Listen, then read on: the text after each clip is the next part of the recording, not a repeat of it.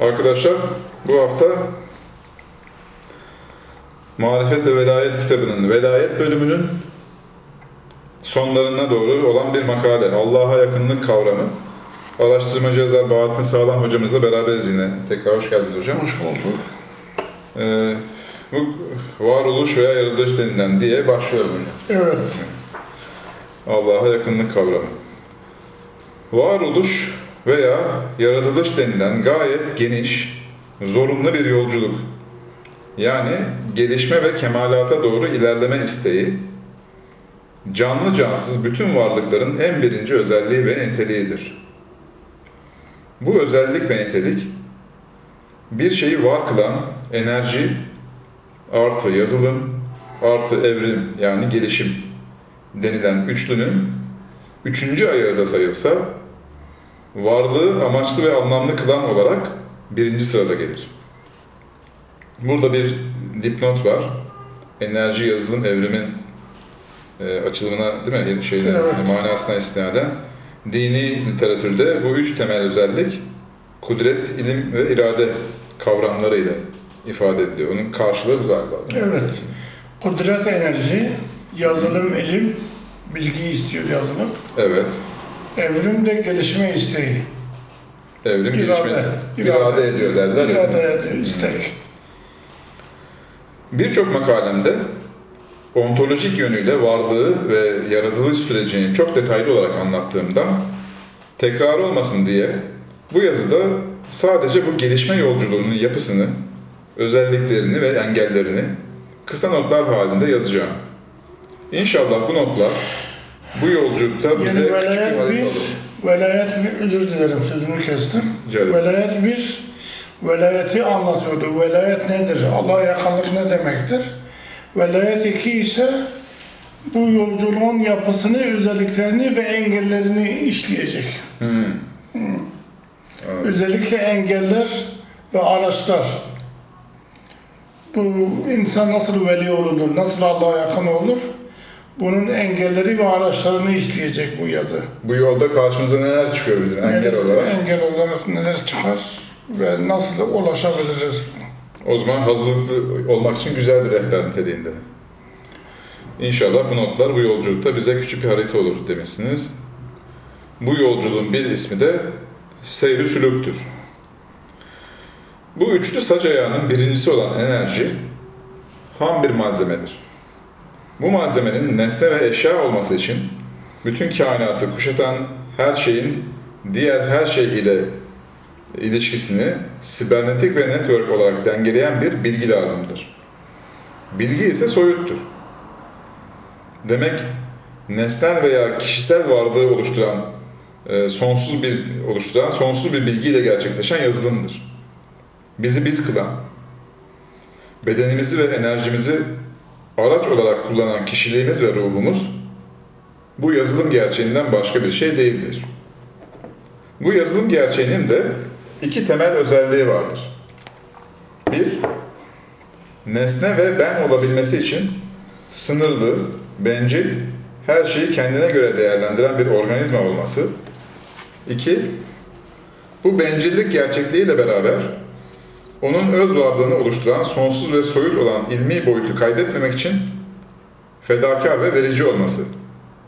Başka bir tabirle sonsuz soyuta doğru yola çıkabilme özelliği olması. Bu sonsuz soyut realiteye dini literatürde vacibül vücut yani aşkın ve zorunlu varlık denilir. Bu derin ve kuşatılması çok zor olan varoluş sürecini bir miktar daha iyi anlamak için kısa kısa da olsa çok farklı alanlardan notlar topladık. Ve karışıklığa sebep olmamak için bu notlarımızı üçe böldük. A, B, C diye devam ediyorum hocam. Evet. A, varlığımızı ve yazılımımızı zenginleştirecek noktalar ve benimizi oluşturacak malzemeler. B, sonsuz soyuta doğru gelişmemizin yollarını ve bunun önündeki engelleri bilmek. C, tarihte uygulanmış birkaç numune çalışmayı gözlemlemek. İşte birinci kısım. İnsan küçük bir kainattır. Demek insanın gerçek bir insan olması için kainatta var olan her şey onda da küçük numuneler olarak olmalı, pratize edilmeli ve üzerinde görünmeli. Mesela sağlıklı bir vücut. Kur'an'da sağlıklı vücudun ismi nefsi zekiyedir. Bu ise kelime ve deyim olarak sağlıklı ve bedenen kusursuz bir kişilik demektir. Bu nokta insan için bir nimettir. Dini metinlerde insanın bu nimeti koruması ve onu geliştirmesi emredilmiştir. Hadiste nefsinizin sizin üzerinizde hakkı vardır deniliyor. İnsan kendi varlığının ve beninin diğer bütün varlıklardan ayrı olduğunu bilmeye ve anlamaya sebep olacak temel bir eğitim almalı. Çünkü cahil insan hayvan gibidir. Benliğinin farkında değildir. Hayatı yemekten ve içmekten ibaret sanır. İnsanın varlığını devam ettirmesi için maddi ve düzenli bir geliri olmalı. Kur'an, varlığınızın direği olan mallarınızı israf etmeyin, naehillere vermeyin demekle bu noktaya işaret ediyor. Bu da Nisa suresi 5. ayet. İnsan beyninde her birisi bir program olan maddi manevi ihtiyaçlarını seviyesine göre giderebilmeli. İhtiyaçları giderilmeyen insan nefsi zekiye sayılamaz. Ve insan kendi küçük beninden aile, millet, ümmet, insanlık gibi daha büyük benlere doğru açılımı zihnen ve pratik olarak gerçekleştirmesi gerekir. Bu beş noktada varlığı olmayan veya varlığı zayıf olan kişi kul yani abd sayılmaz. Yani özel bir benliğe ve isme sahip sayılmaz. Abd, özel ve özel beni olan şuurlu varlık demektir. Bu özel benini ilahi sonsuz varlığa entegre edip sonsuza doğru açılıma ise dinde ibadet denilir. Demek dinin bütün bilgileri, emir ve yasakları kul içindir. Nitekim benlik ve kulluğu yarım sayılan köleler, dini ve sosyal mükellefiyetlerin yüzde ellisinden muaftırlar. Demek benlik ve kulluk bilinci var olmayan insanlara dini anlatmak abes ile iştigaldir. Bu meseleye ikinci kısımda ayrıca değineceğiz. İkinci kısım, bu da iki kısımdır. Birincisi ölümlü ve sınırlı benliğimizi ebedileştirecek, onu sonsuz soyuta entegre edecek yol ve yöntemleri anlatır. İkincisi, yol üzerindeki engelleri ve ilerlemekte eksik olan yöntemleri anlatır. İşte bu ikinci bölüm birinci kısmı. Biyolojik olarak çok yüksek bir derecede bilgi işlem hacmine sahip olmakla soyut ve zihni bir ben olan insanoğlu bedenin gelişmesiyle çok renkli mülkiyet çeşitleriyle zenginleşince bütün gücüyle benini genişletmeye ve büyütmeye çalışır. Fakat ben iç bir organizma olduğunda algısı ve duyuları içe dönük çalışır. İç bir organizma. Yani her organizma yapısı gereği içe dönük olmak zorundadır. Yoksa organizma olamaz. Evet. Bir not var. Evet, dışa açık. İçe dönük derken kendine mi bakıyor hocam? Kendini besliyor sürekli. Orayı büyütüyor. Yani yapısını koruması için dışarıdan malzeme enerji alması lazım. Dolayısıyla içe dönüktür. Yani alıcı konumunda. değil. Alıcı konumdadır. Verici konumda değil. Verici konumda değildir ben. Evet hocam. Her şeyi kendine göre değerlendirir. Çoğu zaman da kendi organizması içindeki numunecik değerlerden başka hiçbir değeri görmez. Dışarıda kendi nefsini övse de, abartsa da iç dünyasında kendisinin ne mal olduğunu görür. Eğer dış ajitasyonların tesiriyle sarhoş olmamışsa. Kur'an bu iç realiteyi şöyle tarif eder. İnsan birçok mazeret öne sürse de aslında kendi nefsini çok iyi derecede görür. Kıyamet Suresi 14. ve 15. ayetler. Evet, varoluş yolculuğunun en önemli merhalelerinden biri, insanın ilk çekirdek yapısından kurtularak dışarıda gerçeklik toprağına kök salmakla sınırlı, fani, ölümlü, çürük yapısından kurtulmasıdır.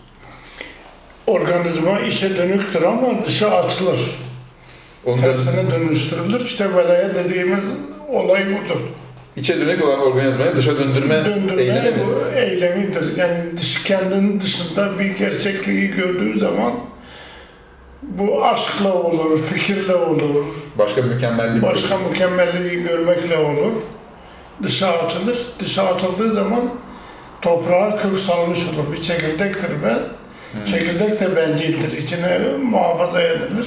Evet. İçe dönüktür ama sonra ağaç olmak için kök salınca açılır, çürür, dışa döner. Yani öteki türlü kök salmazsa bu sefer ben çürüyecek o zaman. Çürüyecek, çürüyecek. Ağaç olamadan gidecek. Ağaç olamadan gidecek. Evet. Sanat, yapı ve bilgi işlem olarak çok yüksek bir kaliteye sahip olmakla beraber insanın bu kişisel benliğinin bir aşaması olan DNA en küçük bir tesirle kanserleşebilir. Bunun ikinci bir aşaması olan beden 1 miligram zehre veya zayıf bir virüse bir saat içinde yenilebilir. Bu iki ayağın ileri derecede bir yansıması olan beyin birkaç laf yüzünden kendini dağıtabilir. Demek insan için ölmeyen, bozulmayan ve asla dağılmayan bir kişilik ve benlik gerekir. Bu durum ise az çok düşünen herkesin içe bakan göz ve duyularını dışa döndürür. Ona gerçekliğe yani ölümsüz realiteye bağlanmayı emreder. Bu imtihan meydanında iki noktadan dolayı çok önemli ve zor bir durum oluşuyor. Şöyle ki, A. Yaratılış ve hayat süreci, diyalektik ve binbir zıttın şiddetli çatışması ve gelişmesi sonucu var olduğunda, insanın ilk başta sınırlı beniyle sonsuz realite arasındaki dengeyi koruması lazımdır. Yoksa varoluş ve gelişme sürecini bırakmış olur, varlığın kenar bir rengi olarak sistemden, ana arterden diskalifiye edilir. B. Özünde muhal olmamakla beraber fakat pratize edilme açısından adeta muhal olan, muhal imkansız demek değil mi hocam? Evet, Adeta muhal olan bir şeyi gerçekleştirmesi gerekir. Sınırlıyı sonsuz yapmak. Somutu soyut yapabilmek. Matematik diliyle ifade edersek, biri 8 yapabilmek. 8 sonsuzluğun ifadesi. ifadesi. Yani bir de benliğimizdir. Evet hocam. Benliğimizi sonsuz yapabilmek için işte iç dengeyle dış dengeyi kurmak lazım. Evet hocam. Bu diyalektik yapının çetin ve sıcak çatışmasına dayanmanın ve adeta muhal bir şeyi gerçekleştirmenin zorluğu yanında yolun uzunluğu ve sonsuz olması da ayrıca bir zorluk katar. İlk insanlar ve belli bir yaşa kadar çocuklar kendilerini onları çevreleyen varlık sistemiyle bir gördüklerinden dolayı onlarda benlik yoktur.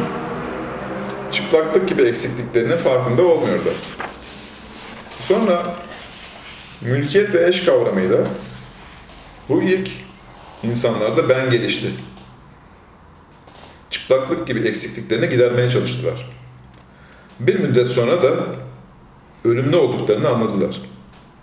Zaman, süreç ve takvimin farkına vardılar.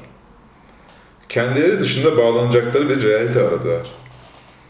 İlk realite olarak başta dağ, gökyüzü ve güneş olmak üzere tabiatı gördüler. Onu ebedi sandılar. Ona taptılar. Bu döneme naturalizm denilir. Bu insanların zihinleri bir miktar daha ileri gidince canlılardaki kıvrak ruh ve zekayı keşfettiler. Totem isimleriyle bunu simgelediler. Bu sefer ruhlara taptılar. Ruhlara tapmaya animizm denilir. Sonra kralların devlet eliyle binbir sanat, bilgi ve büyüsünü görünce krallara tapmaya başladılar. Mısır ve Roma devlet başkanlarında gördüğümüz gibi. Bu döneme ise hümanizm denilir. Hümanizmin tam açılımı hocam, Hum, e, human, human insan demektir. sanki insancılıkmış gibi toplum içinde biliniyor da o yüzden E, insancılık manasına da geliyor. Yani humanizm Hümanist ha, ne kadar sevgi dolu için insancıl falan gibisinden diyor. aslında bir değerdir humanizm. Tamam. Bir değerdir ve Kur'an'da anlatılan 28 peygamberin Yunus peygamberiyle ifade edilir. Yunus insan demektir. Evet, Yani işte Lokman tum demektir, Adem medeniyet demektir, Nuh inanç demektir, İbrahim tevhid demektir. Misyon olarak. Misyon olarak. Humanizm de bir misyondur, o da bir peygamberliktir. Yunus ile ifade edilmiştir. Hmm. Humanist olmak kötü bir şey değildir. Yunus ile sembolize edilmiş yani. Yunus ile ifade edilmiştir. İnsanın insana tapması kötüdür. Yoksa humanizm kötü, biz humanizmi eleştirmiyoruz. Ha, bu aradaki ince farkı... Yok, humanizm başlı başına bir değerdir. İnsan, insanı düşünmek, insanı ele almak, insana değer vermek, insanı, insani bütün değerler humanizm kavramı içinde ifade eder. Evet, evet. Tam da onu sormuştum. Kötü bir şey değildir humanizm. Ama bunu kişiselleştirmek, insana tapmak. O İns- anlamda. O kötü. So- İnsan sonsuz soyuta, soyuttan başka bir şeye tapmamalı. Bu ikisini birbirinden ayırmak lazım. Evet, tapma yanlıştır. Yoksa Evet. humanizm kötüdür demek değil. Ayrıca Firavunlar ve Roma kralları zulüm edenleri de vardı onlar içinde. Yani hem taptırıyorlar hem zulmediyorlar insanlara. O kötüdür. Yoksa humanizm kötüdür demiyoruz. Evet hocam. Devam ediyorum. Buyurun. Sonra semavi dinler geldi. Sonsuz, soyut bir tanrıya tapmayı önerdi. İnsanlık, başta ebedilik ve sonsuzluk olmak üzere birçok soyut değeri öğrendi ve yaşadı. Bu safhada insanlık çok ilerledi diye sanılmasın. Çünkü bütün ilmi ve manevi etkinliklere rağmen insanların yüzde altmışı ya naturalisttir, ya hümanisttir veya animisttir. Semavi dinlerin ölçülerinin dışına çıkan şamanizm ve bazı tarikatlar animisttirler. Naturalizm, sağır ve bilgisiz bir organizma olan tabiatı tanrı olarak kabul etmek demektir. Hümanizm, insanı tanrılaştıran akım demektir. Animizm ise büyük ruhları Allah gibi etkin ve yetkin görmek demektir. Kanalları, tarihi yolları ve ilerleme yöntemleri çok olan bu ilerleme yolculuğunda üç yöntem halen insanlık dünyasında çok yaygın ve etkindir.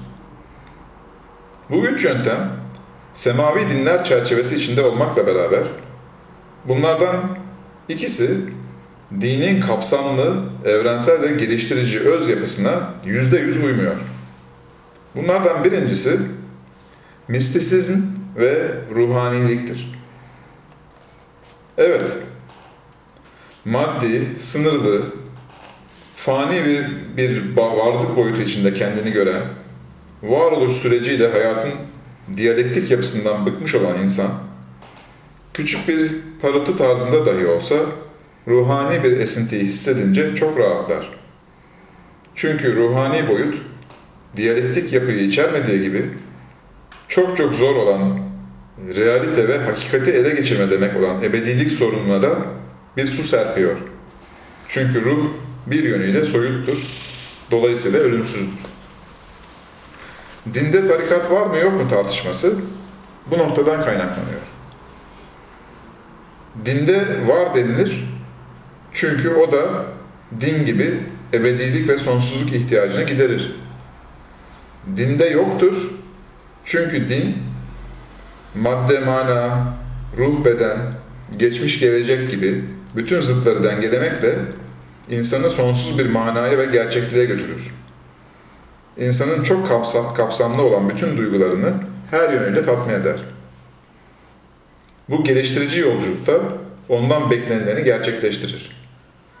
Tarikat ise tek taraflı gittiğinden bu dengeyi koruyamıyor. Fakat tarikat yolu çok kolay olduğundan ve anlık olarak insanı etkilediğinden ayrıca soyut ve sonsuz birçok manayı somut olarak gösterdiğinden insanların çoğu tarikatlara girer. Giriyorlar fakat sonsuz soyut realiteyi anlamazlar. Onu elde edemezler. Daima sınırlılık karanlığına mahkum kalıyorlar. Ayrıca ruhani eğitimde birçok dini somut kural ihmal edildiğinden birçok tarikat zamanla sağlıklı seyir sülük yolunu kaybediyor. Demek tarikat hayattan ve kurallardan kopuk yani sadece ruhani gittiğinden ve birçok suistimale açık olduğundan bugün İslam dünyası zahiri dini kuralları ve ritüelleri benimseyip taklidi bir tarzda iman etmeyi ve yaşamayı tarikata tercih ediyor. Bundan dolayı ve ikinci grup olan zahiri mezhepliler işi somut olarak düşündüklerinden dinin sonsuz soyut mucizevi realiteleri yine görünmez oluyor. Toplum yine bir çeşit çocukluk ve ilkellik döneminde kalıyor. Halbuki doğru olan dinin hayati bütün emir ve bilgilerini kabullenmekle beraber onlardaki manevi olan kanuniyet ve soyut realiteyi görüp yaşamak ve bu şekilde çifte bir başarı elde etmektir. Sahabeler ve asfiya denilen büyük manevi liderler bu noktada idiler. Sağlıklı olarak dünyayı da, ilmi de, manayı da yönettiler. Konu bazında üç önemli örnek. 1. Maddenin ve dünyanın diyalektik imtihan yapısını tam anlamayan, rahatlıkla varlıkta ve hayatta bir gerçeklik vardır diyemez. Ancak hayatı bırakır, bedeni lezzetleri terk eder, ruhanileşirse, ruhun bazı etkinliklerini görürse, çünkü ruh saf soyut olduğundan görünmez, o zaman bir derece rahat eder. Yine de bu insan, bu yolda aldığım esintiler gerçek midir, değil midir diye şüphelerden kurtulamaz. Fakat hayatın cihadını veren,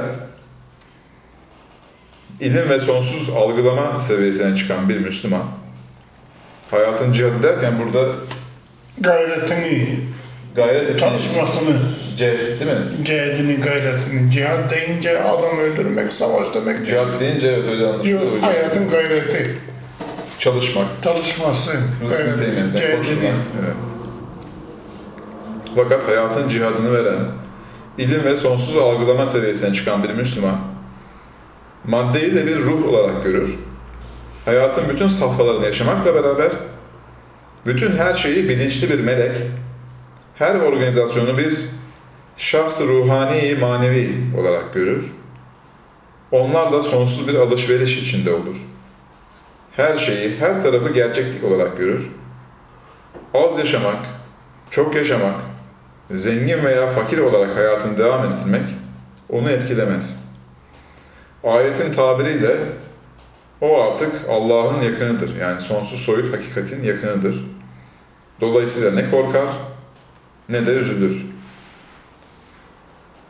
Ve mesela semavi kitaplarına önemli bir realitesi olan Adem hakikatini sınırlı, somut, tarihi bir Adem olarak ele alsa, buna inanmak için ilmen yani arkeolojik, paleontolojik ve antropolojik olarak gitse, anlatılan biçimiyle hiçbir gerçekliği bulamayacaktır. Tarikat keşfiyle baksa, ki o da eğer keşfi açık ise, hayali acayip bir kişi olarak görür. Bazılarının keşfen gördüğü gibi. Sonra bu acayip Adem'in, Adem'in Adem'in ancak La ilahe illallah Muhammed Resulullah ile kurtulduğunu görür.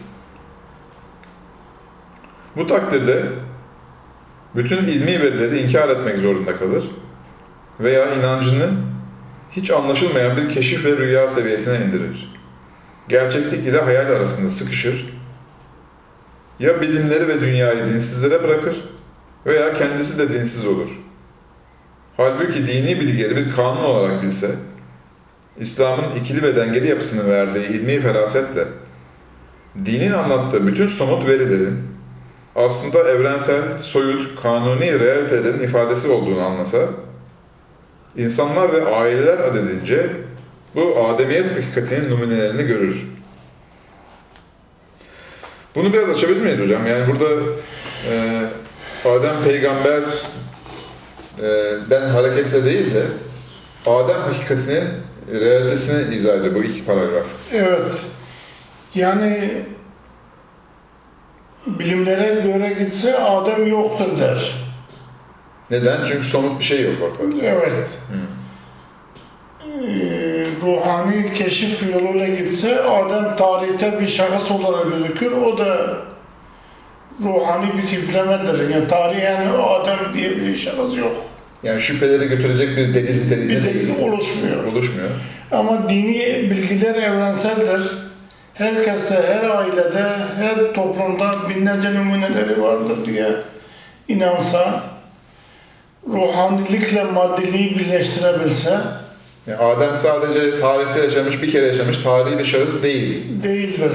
Değil mi? Yani bu O zaman- her insan Adem'dir şeklinde. Her insan Adem'dir, her aile bir Adem Havva örneğidir. Evet, numune olarak. Numune olarak Evet. o bu işin içinden çıkar bir şekilde. Yani bu bir ilmi bir formüldür diye Evet. evet. gitmek lazım. Dini bilgiler evrenseldir ve bilimseldir aynı zamanda. Bilimlerle çelişmezler. Dolayısıyla antropolojik, arkeolojik, paleontolojik bilgiler doğrudur. Biz onlara inanırız. Evet. Adem'i de şahsen manevi olarak algılarız. İkisini birleştirmiş oluruz. Güzel. Devam ediyorum. Bütün insanlığın ve bütün tarihin ifadesi olan bu ademiyet, iki gerçeklik olan sonsuzluk ve e, sonsuzluk içinde somut diyalektik gerçeklerin yaşandığı denge ile La ilahe illallah ve Muhammedur Resulullah ile kurtulduğunu anlar. Buradaki dipnotu okuyorum. Sonsuz soyut realite, sonsuz soyut gerçeklik, La ilahe illallah ile ifade edilmiştir. Bunun somut olarak içinde göründüğü denge ise Muhammedur Resulullah olarak ifade edilmiştir. Yani sonsuz soyutluk ile denge ile ademiyet insanlık kurtulabilir. Dolayısıyla dini bilgilerde yanlış bilgi yok. Din dedi ya Adem ancak La ilahe illallah Muhammedur Resulullah ile kurtuldu. Evet, Adem'den kasıt insanlıktır. İnsanlığın tamamıdır. hmm.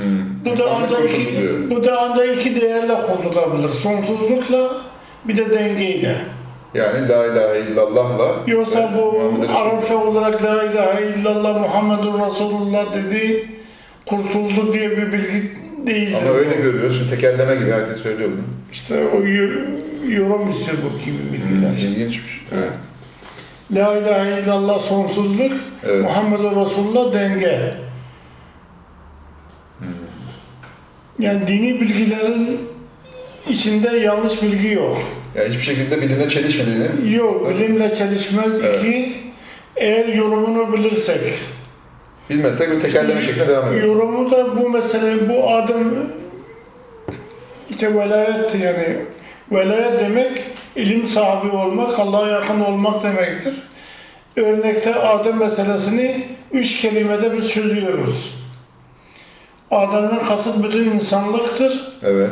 ve bu da sonsuzluk ve denge ile kurtulabilmiştir. Hem, Kurtulabiliyor. hem sonsuzluğu anlayacak hem, Hem de de yaşamını dengeleyecek. dengeleyecek.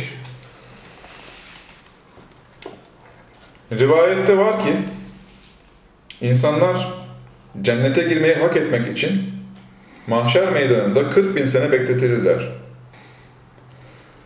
Bu gibi bir mesele keşfi olarak asla anlaşılmaz. Çünkü keşif soyut kanunları somutlaştırarak gösterir. Yani keşfin mahiyeti bir nevi hayaldir. Hayalinde somutlaştırıyor değil mi? Şey, Evet. O soyut kavramı. hayal duygusunun ge- genişlemesi soyut manları somutlaştırır ve gösterir yani örnek gösterir. Ama hayalde Aynı Ali Baba'da gördüğümüz gibi. Evet. Bu ise dinin anlaşılmasına bedel hurafeleşmesine sebep olur. Yani insanlar gördükleri hayalleri gerçekmiş gibi anlatırsa Evet. O zaman hurafeler ortaya çıkıyor. Hurafe olur. Halbuki eğer bu rivayet insanlık bir mahşer meydanı olan yeryüzünde 40 bin senedir bekletiliyor ki irfan ve sonsuz soyut gerçekler cennetine çıkabilsin şeklinde yorumlansa bu gelişme sürecinin en önemli merhalelerine bir anlam verilir. İnsan daha ölmeden cenneti yaşamaya başlar. Bu çok iyi bir açıklama olmuş. Evet. Evet. Yaklaşık medeniyet yaşı 40 bin senedir var. Değil mi? Hı. Bu yerleşik tarımlar, işte avcılar. İşte bu çağımızda bilim cennetine, teknoloji cennetine çıkabildi. Evet hocam. Bekletildi, bekletildi, bekletildi. Olgunlaştı, evrimleşti ve bilim cennetine, teknoloji cennetine girebildi insanlık. O zaman sonsuz soyut gerçekleri de aslında teknolojinin imkanları daha rahat algılayabilecek bir Yani hulasa dinde yanlış bilgi yok. Eğer hurafeleştirilmezse, Evet. eğer tevili bilinse dinde yanlış bilgi yok. Mutlaka bir yorumu vardır. Dolayısıyla dini inkar etmemek lazım. Dini algılamada da acele etmemek lazım. Mutlaka bir yorumu, bir tevili, bir izahı vardır diye. Doğru algılamaya çalışmak. Çalışmak lazım. değil mi? Üçe devam ediyorum hocam. Buyurun. Süleyman ancak La ilahe illallah Muhammedur Resulullah ile o muhteşem saltanata kavuştu diye bir rivayet var. Burada Hazreti Süleyman peygamberi kastediyor değil mi? Evet, o da evet. bir sembolik bir şey midir hocam? Ee, Burada- kimlik nedir? Saltanatını temsil ediyor. Saltanatı temsil ediyor. Saltanatı temsil ediyor. Devleti temsil ediyor. İşte bu rivayet Her peygamber bir, bir kavramın somutudurlar. orada Yani işte o somut. Musa şeriat, İsa vahiy, Süleyman saltanat demektir. Evet. Nasıl Lokman tıp, Adem medeniyet ise Evet çok iyi. bunlar da bir kavramdırlar. İşte bu rivayet insanoğlu sonsuzluğu, soyut değerleri ve bunların denge içindeki görünümünü elde etmeden dünyaya sultan ve egemen olamaz demektir. Bakın kabir suali, cennet ve cehennem gerçeği de bu iki hakik- hakikat gibidir. Bunları başka bir yazıda anlattığımda işi oraya havale ediyorum. Bu bölümün sonunda bu iki gerçeğin manasını okuyabilirsiniz. Çok uzun olan bu gelişme sürecinde insanı ışık hızıyla ilerletecek birçok gereklilikler var. Fakat birçok yazımda bunları dile getirdiğimde burada tekrar etmek istemiyorum. Şimdilik sadece bu yoldaki engellerden önemli dört tanesine işaret edip yetineceğiz. Fakat bu ikinci kısma geçmeden önce yukarıdaki üç misali biraz daha iyi anlatacak velayet ve nübüvvet arasındaki farka değinmek gerekir. Şöyle ki, velayet ruhaniliktir. Ruhen gidip kabirdeki insanın nekir münker meleklerine verdiği cevabı dinlemektir. Ruhen yükselip Kadir gecesini algılayıp ondaki manevi etkinliği yaşamaktır. Nübüvvet ise bu kitabın sayfa 305'te izah edildiği gibi bütün musibetleri, bilinmez, çirkin, bilinçli melekler olarak görmek. Bu önemli bir tabir. Evet, yani işte Musibeti bela olarak görüyorlar. musibeti bela olarak görmektir. Yani musibet bir de sadece kabirde değil, dünya hayatında da başına gelen bütün musibetleri o kabirde sorgu soran meleklerinden birer melek olduğunu ve sana bir soru olduğunu idrak etmektir. Doğru olarak cevap vermektir. Yani o münker nekir aslında onlar olmuş oluyor değil mi? Başına Onlar, gelen onun şahsı manevisi. Onun kolektif kişiliği. Muazzam. Melekler, bilinç, bilinmez, çirkin bilinçli melekler olarak görmek bütün musibetleri. Ve bunların kendi Rabbi ve terbiyecisi olan Allah'tan geldiğini bilip bu bilgiyi musibetlerin varlığına gerçek cevap yapmaktır. Hayatın bütün safhalarını kabir süreci gibi bir imtihan gerçeği olarak görmektir. Mesela nübüvvet sadece Kadir gecesini ihya etmekle yetinmez. Sonsuz marif, bilgi ve bilinç ile bütün zamanları bir Kadir gecesi olarak bilir. O zamanlardaki sonsuz bilinçli varlıkları birer bilinçli ruhaniler olarak algılar. Bu sayede varoluşun karanlıklarını imana, bilgiye ve bilince dönüştürür. Buraya devam ediyor muyuz hocam? Yok devam etmeyelim. Haftaya kalsın. Öyle değil mi? Evet. Allah'a yakınlık kavramı 2 dediğimiz değil mi? Başlıklı makalenin birinci bölümünün eee, ve ikinci bölümün birinci kısmını okuduk Evet. arkadaşlar. Makalenin ikinci bölümünün kısım ikinci kısmında Engeller. engeller de Yani bizi veli olmaktan, dini algılamaktan alıkoyan engelleri işleyeceğiz. işleyeceğiz. Veli olmaktan bizi alıkoyan neler bizi engelliyor? Haftaya işleyeceğiz arkadaşlar. İzlediğiniz için teşekkür ederiz. Görüşmek üzere.